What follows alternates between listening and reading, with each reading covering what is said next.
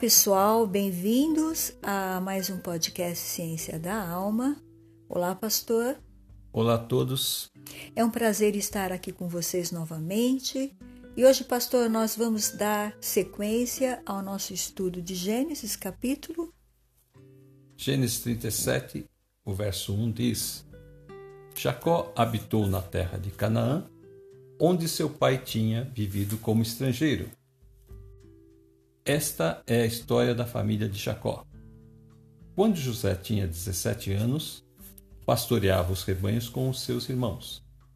Ajudava os filhos de Bila e os filhos de Zilpa, mulheres de seu pai, e contava ao pai a má fama deles. Ora, Israel gostava mais de José do que de qualquer outro filho, porque ele havia nascido em sua velhice. Por isso, mandou fazer para ele uma túnica longa. Quando os seus irmãos viram que o pai gostava mais dele do que de qualquer outro filho, odiaram-no e não conseguiam falar com ele amigavelmente. Certa vez José teve um sonho, e quando o contou a seus irmãos, eles passaram a odiá-lo ainda mais. Ouçam o sonho que tive, disse-lhes. Estávamos amarrando os feixes de trigo no campo, quando o meu feixe se levantou e ficou em pé. E os seus feixes se ajuntaram ao redor do meu e se curvaram diante dele. Seus irmãos lhe disseram: Então você vai reinar sobre nós? Quer dizer que você vai governar sobre nós? E o odiaram ainda mais por causa do sonho e do que tinha dito. Depois teve outro sonho e contou aos seus irmãos: Tive outro sonho. Desta vez o sol, a lua e 11 estrelas se curvavam diante de mim. Quando o contou ao pai e aos irmãos, o pai o repreendeu e lhe disse: Que sonho foi esse que você teve? Será que eu, sua mãe e seus irmãos viremos a nos curvar até o chão diante de você? Assim, seus irmãos tiveram ciúmes dele. O pai, no entanto, refletia naquilo. Os irmãos de José tinham ido cuidar do rebanho do pai, perto de Siquém, e Israel disse a José: Como você sabe, seus irmãos estão apacentando os rebanhos perto de Siquém. Quero que você vá até lá. Sim, senhor, respondeu ele. Disse-lhe o pai: Vá ver se está tudo bem com os seus irmãos e com os rebanhos, e traga-me notícias. Jacó o enviou quando estava no vale de Hebrom, mas José se perdeu quando se aproximava de Siquém. Um homem o encontrou vagueando pelos campos e lhe perguntou: Que é que você está procurando? E ele respondeu: Procuro meus irmãos. Pode me dizer onde eles estão apacentando os rebanhos? Respondeu o homem: Eles já partiram daqui. Eu os ouvi dizer: Vamos para Dotã. Assim José foi em busca dos seus irmãos e os encontrou perto de Dotã. Mas eles o viram de longe e, antes que chegasse, planejaram matá-lo. Lá vem aquele sonhador, diziam uns aos outros. É agora. Vamos matá-lo e jogá-lo num desses poços e diremos que um animal selvagem o devorou. Veremos então o que será dos seus sonhos. Quando Rúben ouviu isso, tentou livrá-lo das mãos deles, dizendo: Não lhe tiremos a vida. E acrescentou: Não derramem sangue. Joguem-no naquele poço no deserto, mas não toquem nele. Rúben propôs isso com a intenção de livrá-lo e levá-lo de volta ao pai. Chegando José, seus irmãos lhe arrancaram a túnica longa, agarraram-no e o jogaram no poço, que estava vazio e sem água. Ao se assentarem para comer, viram ao longe uma caravana de ismaelitas que vinha de Gileade. Seus camelos estavam carregados de especiarias, bálsamo e mirra, que eles levavam para o Egito. Judá disse então a seus irmãos: Que ganharemos se matarmos o nosso irmão e escondermos o seu sangue? Vamos vendê-lo aos ismaelitas. Não tocaremos nele, afinal é nosso irmão, é nosso próprio sangue. e seus irmãos concordaram. Quando os mercadores ismaelitas de Midian se aproximaram, seus irmãos tiraram José do poço e o venderam por 20 peças de prata aos ismaelitas, que o levaram para o Egito. Quando Rúben voltou ao poço e viu que José não estava lá, rasgou suas vestes e, voltando a seus irmãos, disse: "O jovem não está lá. Para onde irei agora?" Então eles mataram um bode, mergulharam no sangue a túnica de José e a mandaram ao pai com este recado: "Achamos isto. Veja se é a túnica de teu filho." Ele a reconheceu e disse: "É a túnica de meu filho. Um animal selvagem o devorou. José foi despedaçado." Então Jacó rasgou suas vestes, vestiu-se de pano de saco e chorou muitos dias por seu filho. Todos seus filhos e filhas vieram consolá-lo, mas ele recusou ser consolado, dizendo: "Não, chorando descerei à sepultura para junto de meu filho." E continuou a chorar por ele. Nesse meio tempo, no Egito, os midianitas venderam José a Potifar, oficial do faraó e capitão da guarda. É uma história muito triste, porque é os próprios irmãos que estão confabulando para matar o seu irmão José.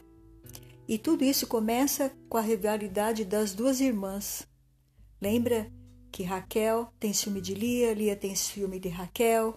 Os filhos de Lia vão ter raiva de Raquel, porque Jacó ama mais Raquel do que a mãe deles. Vimos falando alguns episódios desta dificuldade que há no relacionamento da família. É como essa família se acomoda, porque Lia entrou na vida dele. Ele não queria Lia, ele queria Raquel. Mas também ele não pode abandonar Lia, não é? Ele tem filhos com Lia e ele não tem meio de dosar, como nós falamos no episódio passado, o amor para cada um dos filhos. Então, nós vamos ver aqui a dificuldade que há nos relacionamentos. Por mais que um pai dê carinho para um filho e para o outro também, da mesma forma, os filhos vão sentir que um é mais preterido e o outro é preferido. Então, eu sou mais deixado de lado, meu pai ama mais meu irmão, a minha irmã. Sempre vai ter essa discussão na família. Mas aqui havia algo mesmo, porque o próprio Jacó vai dar motivo para tudo isso. Jacó vai ampliar o problema. É isso que a gente pode perceber. Quando ele começa a paparicar José, aquilo tudo que já havia entre as duas irmãs vai começar a saltar aos olhos. Enciumados. Enciumados, vão começar o diálogo cada vez mais. Ou seja, aquele sentimento que eles têm pelo pai começa a ser direcionado para José. José tem uma característica já do seu avô, do seu pai. Ele gosta de servir. Veja aí no versículo 2 que ele fala: o pai dele manda ele ir, né, ver aonde que os irmãos estavam, para ver o que os irmãos estavam fazendo. Então, ele via que José fazia as coisas muito direito. José gostava das coisas do pai, gostava do jeito que o pai ensinava. Então, isso também atraiu o pai mais para junto dele. Ele tinha uma facilidade de lidar, né? Ele tinha uma disposição apaixonada, autêntica, ele era muito encorajador, acolhedor, era um jovem audaz, aplicado, autoconfiante. Então, isso tudo faz dele uma pessoa muito ativa. Então, ele está sempre com o pai. E aí, quando ele chega lá no campo, ele vê os irmãos fazendo coisa errada, ele avisa seu pai. Aí, no versículo 2 diz, no finalzinho do versículo 2, que ele ajudava os filhos de Bila e os filhos de Zilpa, mulheres do seu pai, e contava ao pai a má fama deles. Então, alguma coisa ruim eles estavam fazendo, que sobressaltava já aos olhos de José e que sabia que o pai não se agradava disso. Então, ele contava para o pai. A atividade deles aí no verso 2 é e deles em geral é pastorear. Então, provavelmente, eles não cuidavam bem do rebanho. E José, então, falava para o pai que eles estavam fazendo as coisas erradas, que eles não estavam observando bem tudo que as ovelhas precisavam. A gente vê uma diferença entre José e seus irmãos, que José gostava das coisas bem feitas. E os irmãos parece que não estavam muito querendo fazer as coisas muito certas. Mas tem porquê desses irmãos estarem levando as coisas do pai desse jeito. Até porque eles viam o irmão como rival. Assim como a irmã, né, via a outra irmã como rivais. Então esses irmãos também estão travando o mesmo duelo das mães dentro da família. É um jogo aí de um atacar o outro. Só que eles são um número maior. E José só tem o pai e tem o seu irmão Benjamim. São menores aí, é um grupinho muito pequeno. Mas veja que Jacó vai dar motivo, porque ele fala no versículo 3. Ora, Israel gostava mais de José do que qualquer outro filho. E ele diz isso porque ele havia nascido em sua velhice. Por isso mandou fazer para ele uma túnica longa. Aí está a desgraça de tudo, porque essa túnica era, aos olhos dos irmãos, era a coisa mais visível de que realmente seu pai amava mais José do que a eles. No verso 4, o pai fala justamente isso, né? Fala que os irmãos já perceberam que o pai gostava mais dele, e aí é uma coisa que acontece. Entrou ali o ódio de tal maneira que eles nem falar com ele conseguiam falar de uma maneira assim, de um irmão para outro, né? Que deve ser uma forma amigável. Eles falavam com ele como assim, uma forma ríspida, né? Eles não tinham assim uma palavra boa para ele. Então ele começou a ser odiado por todos eles. E nós sabemos que o time de Lia, que eram 6, formava um time de 6 irmãos. Rúben era o mais velho. Mais os 2 ainda que ela tinha das concubinas. Mais os das concubinas. Mas a gente sabe que a das concubinas eram relegadas a um plano secundário, né? Quem era a tropa mesmo era os filhos de Lia, que eram 6. E eles então que comandavam tudo. Eles eram os mais velhos, né? E aí começou a criar todo esse clima. E é interessante que essa túnica vai ser o objeto, né, transacional. Quando nós falamos de objeto transacional, é um objeto que vai ocupar o lugar. Então, por exemplo, a mãe dá um cobertorzinho para a criança e a criança sente naquele cobertor aquele afago da mãe. Então, a criança anda com aquele cobertor para a casa toda. A mãe vai trabalhar, deixa ela com aquele cobertor ou como um bichinho, é um objeto transacional, está ocupando ali um lugar, não é? No momento. Então, aqui, veja, isso daí, quando eles olhavam para essa capa, eles estavam vendo o amor do pai direcionado para aquele objeto. Então, eles odiaram aquela capa terrivelmente. Não só odiaram José, mas odiaram a capa. Por quê? Quem deu a capa? Pai. O pai. Então veja como o ódio estava direcionado ao pai. Então o pai ali, né, fez com que isso só subisse ainda mais a levedura, né, da massa. A massa aí já vai começar a crescer, uma massa cheia de coisas más. Então eles já tinham ciúmes do pai com a mãe, né? Porque o pai amava mais Raquel do que a mãe deles. Então, ele já não levava as coisas do pai mesmo com muita vontade, porque eles sentiam que o pai não gostava deles, não gostava da mãe deles, não é? Agora, então, eles vão fazer muito pior. Quando José tem o sonho, ele teve 2. No primeiro sonho, ele teve o sonho que o feixe dele se levantou e os 11 feixes se juntaram ao redor dele e se curvaram. Então, os irmãos já perceberam aí que aquele sonho estava dizendo que ele seria o governante. Ele ia reinar sobre eles. Então isso vai causando mais ódio. E quando chega no outro sonho, em que, dessa vez, no verso 9, o sol, a lua e as 11 estrelas se curvam diante dele, aí então que a coisa ficou ruim mesmo, porque aí até o pai repreendeu ele, porque disse: como assim? Eu, sua mãe e seus irmãos viremos a nos curvar até o chão diante de você? É a pergunta que o pai faz. Deixa aí, voltando um pouquinho no versículo, eles ficam com raiva de como José conta o sonho. Então, por quê? Como José tinha esse talento que Deus deu para ele, essa alegria contagiante, ele foi contar todo feliz o sonho dele. E ele contou, e aí nós estamos vendo algo já espiritual em José. Ele tem discernimento que alguma coisa aconteceu, porque ele fala: olha, o meu feixe se levantou e todos vocês ficaram ao redor e fizeram reverência. Mas ele foi imaturo, porque ele contou o sonho refletido, porque ele não refletiu que aquilo, ele não estava percebendo que todo aquele ambiente que estava em volta dele só ia piorar. Ele não sabia disso, porque como ele é uma pessoa contagiante, uma pessoa alegre, ele acha que aquele jeito dos irmãos é assim mesmo. Como ele já cresceu com os irmãos com esse jeito de ser, então ele acha que os irmãos é assim.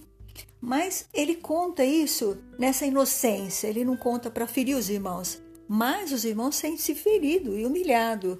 Só que aqui nós estamos vendo que quando ele contou que os feixes dele se levantou e os outros feixes fizeram reverência, o Espírito já está entrando aí nele, mostrando que alguma coisa ia acontecer. Ele não sabe o que é. Então ele achou um sonho muito bonito. Ele só não sabia o que era ainda. Não é que foi refletido, ele ainda não tinha tido discernimento. Ele é um jovem de 17 anos, ele é imaturo ainda. Ele não sabia das coisas de Deus. Isso é uma revelação de Deus. Ele não conseguiu discernir. Ainda não. O que estava nesse sonho. Ele só vai ter discernimento quando ele estiver lá preso. Que aí o Senhor vai começar a mostrar: ah, então isso aconteceu, era isso. Ah, por enquanto aí está tudo encoberto para a segurança dele. Para a segurança dele está tudo encoberto. Depois ele teve o outro sonho, quer dizer, uma confirmação. E que é algo ainda maior, porque aí já estava a lua, né? O sol, a lua e as estrelas. As 11 estrelas, que são os 11 irmãos. Então veja, quando ele conta isso, então até o pai o repreende, mas veja que os irmãos no versículo 11 ficam com ciúme dele. O pai, no entanto, vai refletir sobre isso, como nós falamos. E agora então a sequência, não é? O pai manda esse filho para longe dos seus olhos, aonde os outros estão. Então você vê que praticamente Jacó não se dá conta do que eles fazem para José. Eles só fazem, maltratam José, falam de forma hostil com José quando o pai não está. Porque quando o pai está, eles procuram até tratar José. Por isso o pai manda o filho sozinho ir lá ver como estavam os irmãos. Você vê que Jacó, ele deve ter percebido alguma coisa, que estava acontecendo alguma coisa. Mas ele confiou que o laço de sangue ia preservar José. Ele nunca imaginou que os irmãos podiam atentar contra a vida de José ou vendê-lo como escravo, como vai acontecer. Mas aqui a gente percebe que Jacó ele também não está também percebendo o que está acontecendo. Se ele soubesse o que estava no coração daqueles irmãos, logicamente ele não ia mandar José ir de encontro a eles ali sozinho. Então, alguma coisa já estava ruim, não é? Porque nós estamos vendo que desde que aconteceu o fato com a Diná, depois o fato com Rúben, que tomou a serva do pai para dormir com ela, alguma coisa já não estava bem. E mesmo assim, ele permite que José vai lá. Não é? É como se José tivesse ido para o matadouro, né? Porque como eles estão cheios de raiva, e depois hein, dessa túnica que o pai deu, colorida, que dava um sinal de poder, diferenciando ele dos irmãos, porque O pai poderia ter feito uma túnica para cada filho. Olha que lindo, todos tivessem sua túnica. Olha, essa é de José. Não começava pelo Moisés. Essa é de Rubem, fosse falando um por um. E essa é para você, dava até para o pequenininho lá. Jacó não conseguiu disfarçar. Não dá para disfarçar. O que o pai teria que chamar é cada um filho em particular, falar com eles, pedir a Deus pela vida deles, que é o certo que a gente orienta aqui como servos de Deus. Você tem uma família, tem 4 filhos, 2 filhos, 3 filhos, você tem que, quando for repreendê-los, quando for orientá-los, sempre falar com eles sozinho. Reserve esse lugar sozinho para esse filho e fale com ele. Ele fez alguma coisa que você não gosta? Olha, filho, isso não é bom, papai não gostou, a mamãe não gostou. O que você pode fazer para melhorar? Eu amo muito você, mas isso me deixa triste. Também não use a palavra de Deus. Tem gente que fala assim, olha, não faz isso porque Deus não quer. Isso também não serve. Você tem que falar para o seu filho com sinceridade. Está me deixando triste, eu estou triste, aborrecido. É, o trabalho que faltou Jacó fazer é aquele que nós já falamos, que é aquele trabalho naquela fase que era importante ali, que era a fase da construção da personalidade ali. Dos 2 anos em diante. Dos 2 anos em diante. Ali houve uma falha, ali, porque você vê que eles crescem com essa maneira de enxergar todas as coisas. Eles não estão conseguindo manter um relacionamento com o irmão. Uma coisa grave. E o pai não está percebendo. E aí o que acontece? O pai manda eles ali. E aí veja, pastor.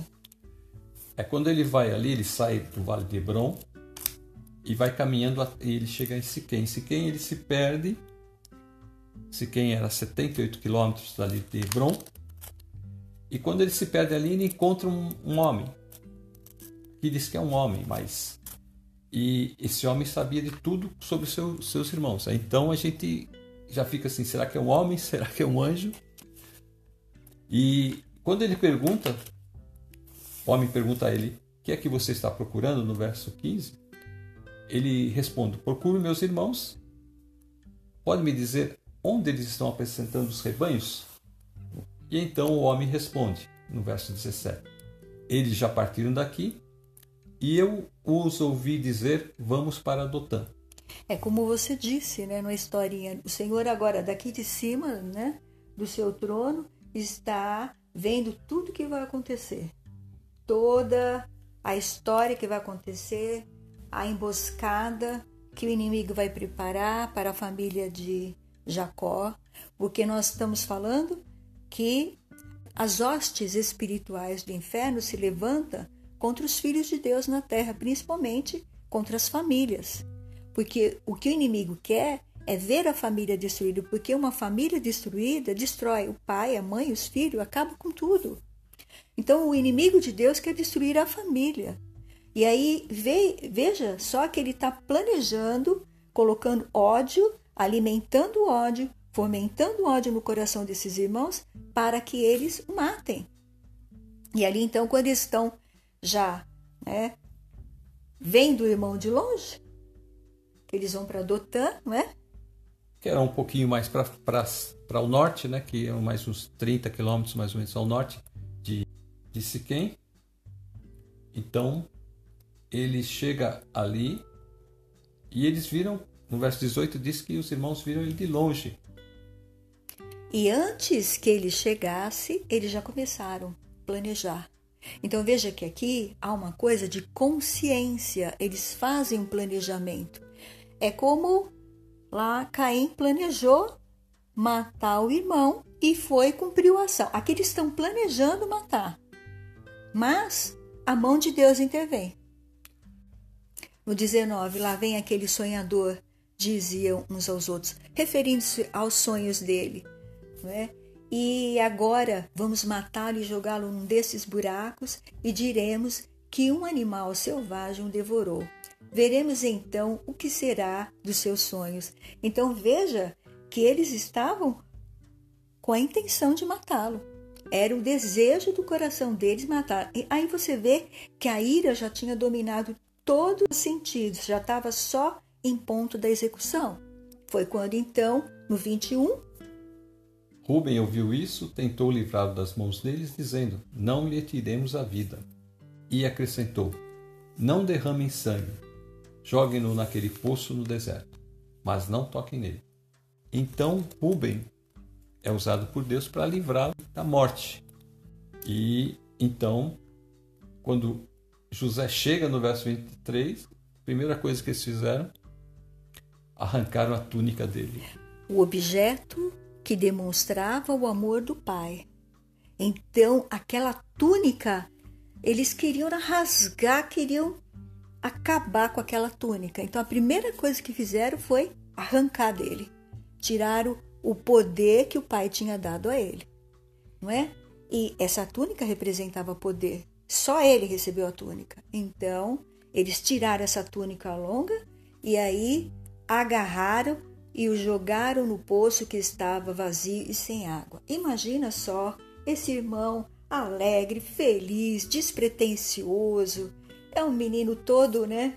Motivado, otimista, uma pessoa amigável e cheio de vida. Chega para você, oi, como que vocês estão? Nem dá tempo. Já agarram ele, tiram a roupa dele, já começam a jogar ele para lá, jogar ele para cá, né? Ele grita, o que é isso, o que está acontecendo, por que vocês estão fazendo isso? E jogam ele nesse poço, ele deve ter se machucado, ele ficou ali. E ele ali, naquele poço sozinho, sem entender o que está acontecendo, porque ele não percebia que os irmãos o odiavam tanto, não é? E agora ele começa a pensar, e os irmãos falando ali do alto, ele está ouvindo tudo.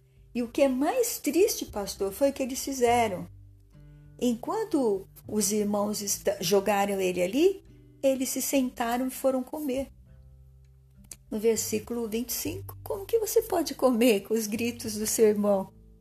Isso me mexe comigo, porque um irmão seu está te chamando, está chorando, precisando, e você não vai estender a mão, você vai matar o seu irmão, vai deixar ele longe sem ajuda?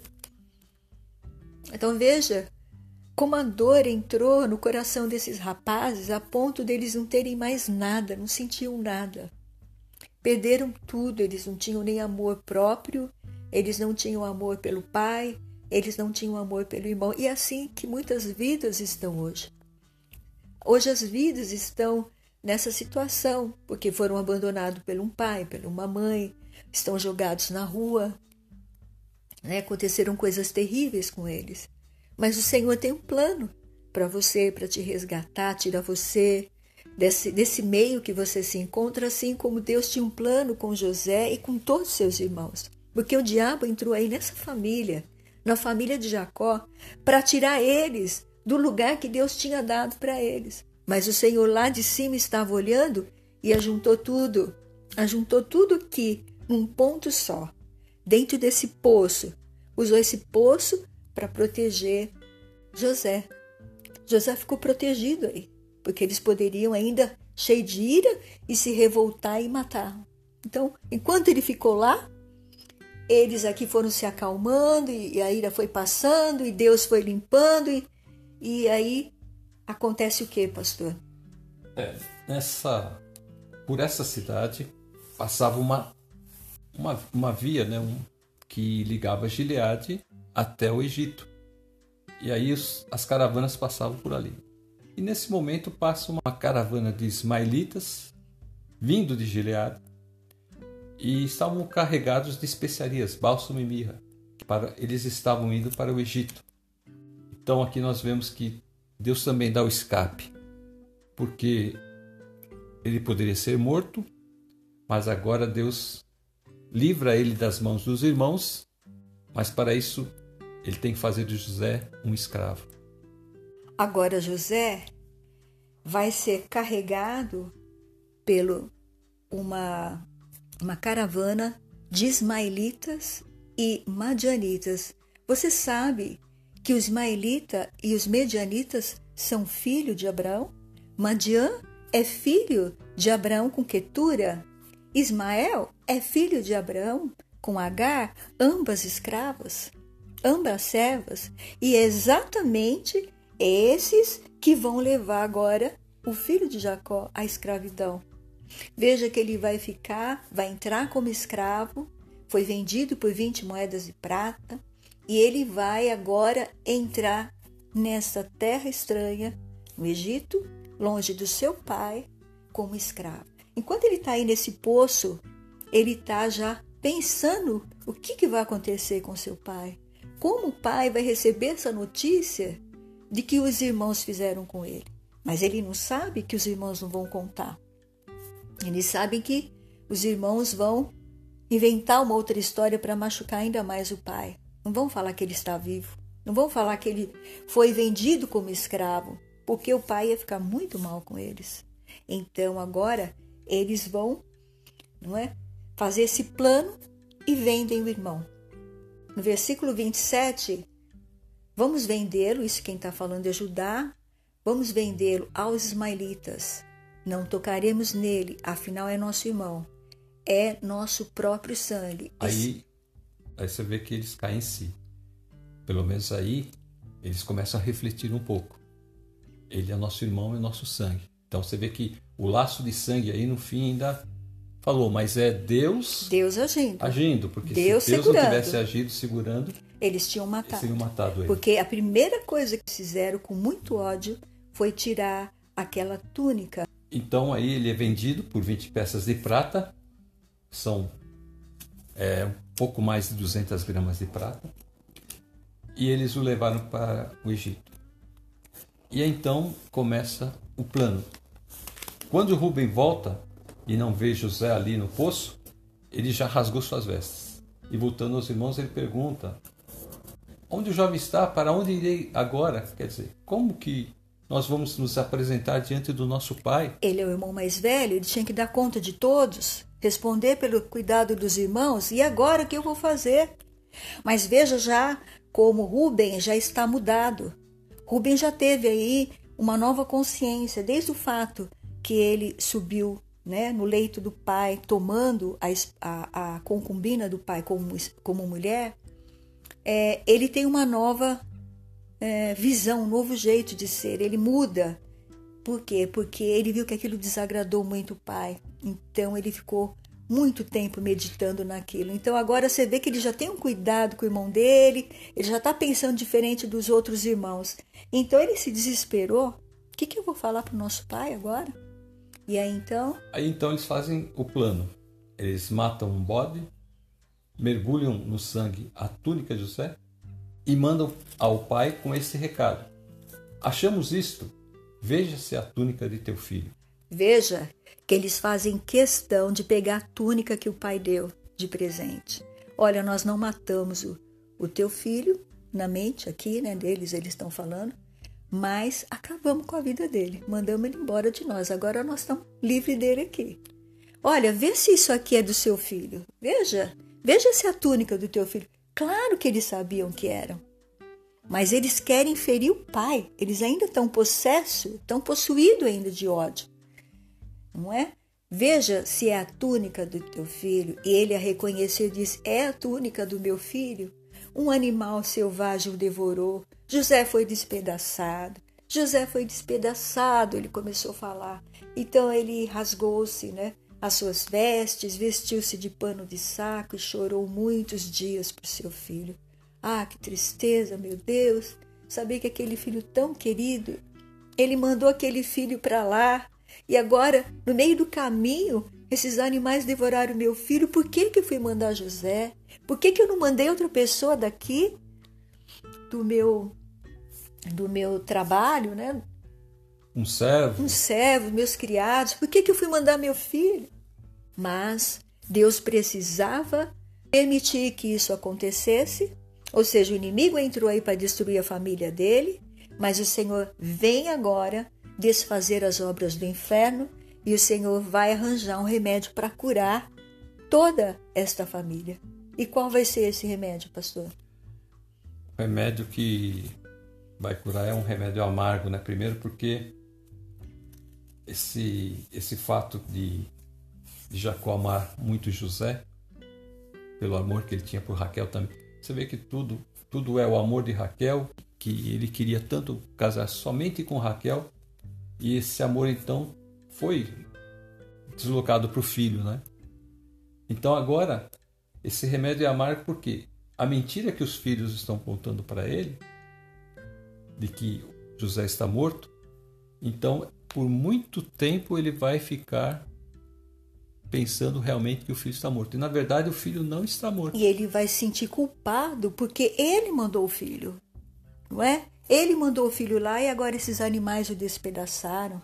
Então ele não vai se perdoar. Então agora ele tem um peso muito grande, ele vai ficar com essa dor. Não sei como Jacó não morreu. Aí a gente vê mesmo que é plano de Deus, porque é uma dor tão profunda. Ele já tinha perdido a sua mulher amada, já tinha perdido tantas coisas até aí. E agora então a gente percebe esse desgosto a mais, não é? E aí nesse meio tempo, no Egito, os medianitas venderam José a Potifar, oficial do faraó e capitão da guarda. Então nós vamos ver agora, nos próximos episódios, essa história como fica. E aqui então, nós podemos ver, pastor, que com as atitudes desses filhos, eles tinham o sinal, que é a marca da circuncisão, que eles faziam parte da promessa de Deus, mas o coração desses meninos ainda não tinham se convertido ao Deus de Abraão, de Isaque, nem de seu pai. Eles não conheciam esse Deus. Eles estavam longe do amor de Deus, porque o próprio pai não soube como amar esses filhos. Tinha que trabalhar muito, porque tinha muitas bocas para sustentar toda aquela família grande, gigante. Então o Senhor vai falar que não adianta só você ter uma marca no seu corpo, como judeu, da circuncisão, e não ter as atitudes no coração de que ama a Deus. Nós podemos ver isso em Deuteronômio, capítulo 30, pastor, como o Senhor vai falar. Deuteronômio 30, 6. E o Senhor teu Deus circuncidará o teu coração e o coração de tua semente, para amares ao Senhor, teu Deus, com todo o coração e com toda a tua alma, para que vivas. Então o Senhor vai fazer aí uma cura completa. Não é só um sinal externo, né? Uma parte exterior do corpo. O sinal tem que estar lá dentro. Assim como nós, que estamos agora em Cristo, temos o selo de Deus como nosso sinal. O judeu tem que ter o selo de Deus da circuncisão no seu coração, não é? E também o sinal de Deus agora, que é Cristo Jesus, através do Espírito Santo e da obra que Deus veio fazer aqui na terra, enviando seu Filho. E o próximo texto que vai nos ajudar aí, pastor, é Jeremias 4,4, que o Senhor vai confirmar no Antigo Testamento, falando que queria uma mudança. Jeremias 4,4: Circuncidai-vos para o Senhor e tirai os prepúcios do vosso coração, ó homens de Judá e habitantes de Jerusalém, para que a minha indignação não venha a sair como fogo e arda de modo que não haja quem a apague por causa das malícias das vossas obras. Então, ter a aliança com Deus não é só o sinal, como estava ali no corpo deles. Ter aliança com Deus é ter comunhão com Deus e viver uma vida, né, que glorifica a Deus. Romanos 2, pastor, versículo 28, 29, o apóstolo Paulo vai usar essa fala da circuncisão do Antigo Testamento agora para nós, nos nossos dias. Romanos 2, 28 e 29. Não é judeu quem o é apenas exteriormente, nem é circuncisão a que é meramente exterior e física. Não, judeu é quem o é interiormente, e circuncisão é operada no coração, pelo Espírito e não pela lei escrita. Para estes, o louvor não provém dos homens, mas de Deus. Então aqui o que o Senhor está nos ensinando, pastor? Aquilo que nós estamos comentando, que a atitude dos filhos de Jacó, procedendo assim com o seu irmão. Eles com seu pai, né? Com seu pai também, porque o pai também entrou nesse plano, ele acabou sendo atingido por esse plano deles, né? Eles vendem José e mentem para o pai que o irmão está morto, quer dizer, eles fizeram uma coisa terrível. E ainda duas coisas terríveis, né? Fizeram o pai sentir culpado. Fizeram duas coisas terríveis. Eles vendem o irmão e mentem para o pai que o irmão está morto. Então, aquela marca que é física não está mostrando que realmente eles são adoradores do Deus vivo. Mas aquilo foi apenas um ato que ficou uma marca no seu corpo, mas aquilo não refletiu no seu sentimento. É como os filhos de cristãos que vão para a igreja e são batizados e continuam fazendo o que as pessoas fazem, que é comum o mundo fazer. Estão aí fazendo as mesmas coisas. Ou também os filhos, né, de outra religião, que nascem naquela religião, mas aquilo não tem nenhum significado para eles, porque eles não entendem, não absorveram os conceitos dentro do seu coração. Então, a circuncisão não é algo só que fica ali pela lei que é falado. Vamos fazer, vamos lá e vamos fazer o corte. Não, é algo que é operado no coração. Eu vou fazer porque eu quero mostrar, eu quero que Deus mostre para todos que eu sou diferente. Não é? A obra vem de Deus e é Deus que faz. A circuncisão é feita quando a criança tem 8 dias. Então é lógico que depois aí esse sinal é somente um pacto ali. Mas depois ali deve crescer no coração da pessoa. Com ensinamento, com atitudes. Com os ensinamentos, com as atitudes. Com o exemplo dos pais, ele vai começar a entender o que é o relacionamento com Deus. Aqui a gente vê claramente, né, que o Senhor está mudando o entendimento. Veja aqui Filipenses 3,3, que ele vai falar. Filipenses 3,3, porque a circuncisão somos nós, que servimos a Deus no Espírito e nos gloriamos em Jesus Cristo e não confiamos na carne.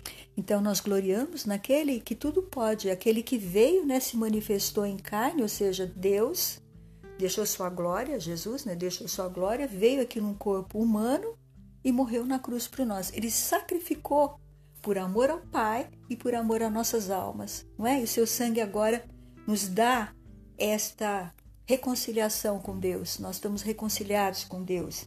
Aí também, Romanos 8, 9.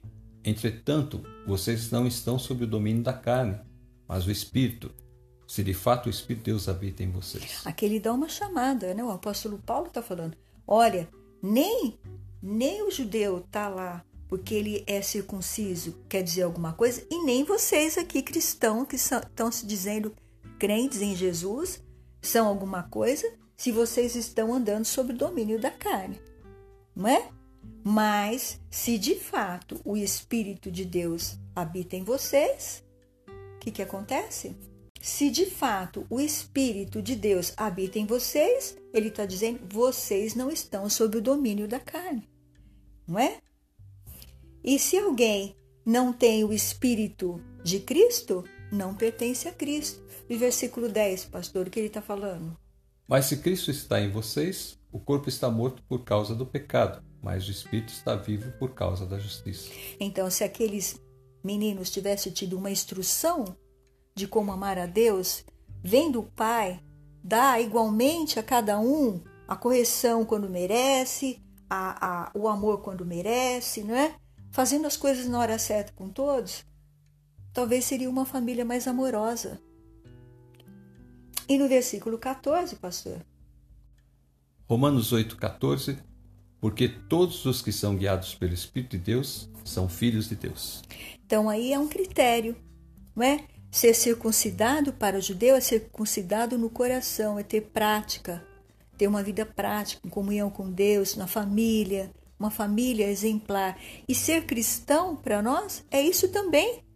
No fim das contas, a circuncisão do que fala que o judeu tem que ter no coração é a habitação do Espírito Santo no coração do crente. É a mesma coisa. É o selo, né, de Deus ali confirmando que nós agora que somos cristãos não andamos mais segundo a escravidão desse mundo, ou seja, segundo os desejos nos dominando, né, como dominaram os filhos de Jacó. Então veja que os principados e potestades procuram esses lugares. Então, se o teu lar é um lar onde está tendo desavença, Procura melhorar a forma como você fala com seus filhos, com seu esposo, com a sua esposa. Não fala áspero com eles, muda a sua maneira. Ah, mas eu aprendi assim com meu pai e com a minha mãe, mas eu posso ser diferente. Os pais têm que estar atentos para ver todo esse panorama, né? Ver onde estão as brechas. Tapar as brechas, ver onde que eles precisam consertar as vidas deles primeiro, dos pais, e também perceber que aonde os filhos estão tendo dificuldades. Porque se a mãe trata mal o pai, como nós já falamos, ou o pai trata mal a mãe, os filhos vão ter essa forma de tratar os seus cônjuges também. E eles vão ter essa forma de tratar seus colegas de sala de aula, seus colegas de trabalho. Então é muito comum a gente ir num lugar e a pessoa está de mau humor, você quer ser atendida, a pessoa está lá com aquela cara feia te atendendo. Provavelmente a única cara que ela viu. Desde que ela se conhece como gente, ela só vê cara feia. Ela só vê gente mal-humorada. Então ela vai trabalhar, ela está mal-humorada, ela está de cara feia. Então, se o teu lar é um lar onde não houve amor, seus pais te abandonaram, ou aconteceu alguma coisa muito ruim com você, com a sua família, olha, Jesus é a solução. Porque Jesus, quando entra na sua vida, no seu lar, ele traz vida e paz. E o Espírito Santo testifica a Deus que você é dele, ele vai trazer vida e paz para você também. E ele vai conseguir levar a sua vida para onde Deus quer. Deus levou a vida de José para onde Deus queria, mesmo que os irmãos tentaram fazer outra coisa. Os irmãos tentaram matar, tentaram ferir ele, colocando ele como escravo. O Senhor levou ele dentro da escravidão, sempre protegendo ele. Nós vamos ver agora a proteção de Deus sobre ele. Mas Deus levou ele exatamente para o lugar onde ele tinha que estar. Vamos dizer assim, o plano de Deus, o plano está em andamento, ali com José, né? Você vê que todas as coisas estão progredindo para que ele vá para aquele lugar. A gente pode não entender que ele agora está preso, é um escravo, que aquilo não é uma boa coisa. Mas Deus tira das coisas que não são boas, Deus tira boas coisas. Amém. E o Senhor quer, então, amado, amada irmã, você que é pai, você que é mãe, olha, você que é jovem, o Senhor quer que você esteja com Ele. Faça dele o seu Senhor e siga o exemplo dele para a sua vida. Não siga o exemplo do que é mal, siga o exemplo de como foi Jesus. Olha a história de Jesus, veja como ele é um bom guia, ele é um bom mestre, só ensinou coisas boas, só falou coisas boas dele, só destilou coisas maravilhosas. Nunca nós vimos Jesus maltratar ninguém, falar grosseiramente com ninguém. Então, se dobre o seu joelho e peça, Jesus, entra na minha vida, entra no meu lar, transforma a minha vida, transforma meu lar. Eu quero um lar abençoado, eu quero uma vida abençoada. E muda você primeiro. Depois Deus vai mudando tudo, Deus vai limpando tudo, não é, pastor? A mudança começa com a gente primeiro. Se os pais não mudarem, não buscarem a Deus e não começarem a colocar suas vidas na presença de Deus, fazer assim, vamos acertar as coisas, vamos deixar as brigas, as desavenças, tudo para trás, as coisas que são da carne. A carne aqui, a gente sabe que é esse estado que o homem recebeu de Adão, esse estado, então, essa carne é isso, e então tem que deixar tudo isso para trás e começar a pensar e ir para frente, fazendo as coisas corretas diante de Deus. Acerta a sua vida, acerta a vida da sua família e você vai receber as bênçãos de Deus. O plano de Deus é que todos se cheguem a Ele por intermédio de Jesus. Nós já falamos isso no episódio passado, que todas as coisas convergem para Cristo, porque Ele é o único que pode ser chamado de Salvador. Ele se doou, Ele se entregou por nós. Então, as obras da carne é a nossa velha natureza. Nós estávamos lá no pecado, vivemos aqui sem Cristo. Nós estamos mortos para Deus, mortos.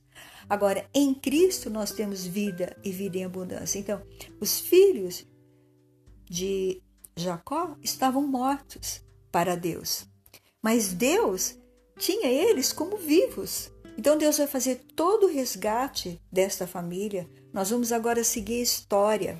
É uma história cruel agora, triste, que o Senhor deu um grande livramento, não tirando a vida de José. E agora então nós vamos ver o que o Senhor vai fazer. Ali também Jacó passa essa dor e através dessa dor ele vai poder avaliar o que ele faz com os filhos, né?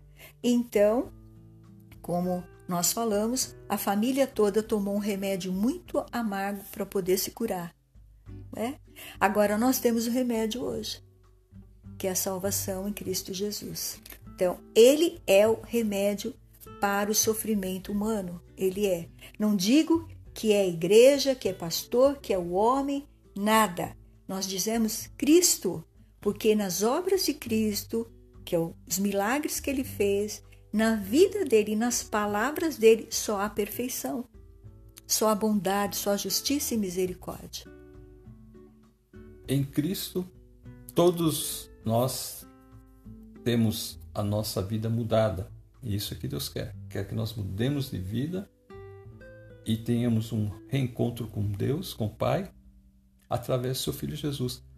Assim, então, a nossa natureza será mudada. Aquele velho homem vai morrer e um novo homem, então, vai surgir na presença de Deus. E com esse novo homem que surge, não é só o ato de ir na igreja, ser batizado, eu já estou ali, eu estou salvo. Porque eu criei em Jesus, ele entrou na minha vida. Agora eu vou aprender com Cristo na sua palavra e vou crescer com Cristo, na obra de Cristo, na vida de Cristo. E o Espírito vai trabalhando em mim até eu estar pronto para fazer o trabalho de Deus aqui na terra e, quando tiver terminado, estar com o Senhor na glória. Amém. Vamos encerrar? Então você ora, pastor. Deus e Pai do nosso Senhor Jesus Cristo. Amém, Senhor.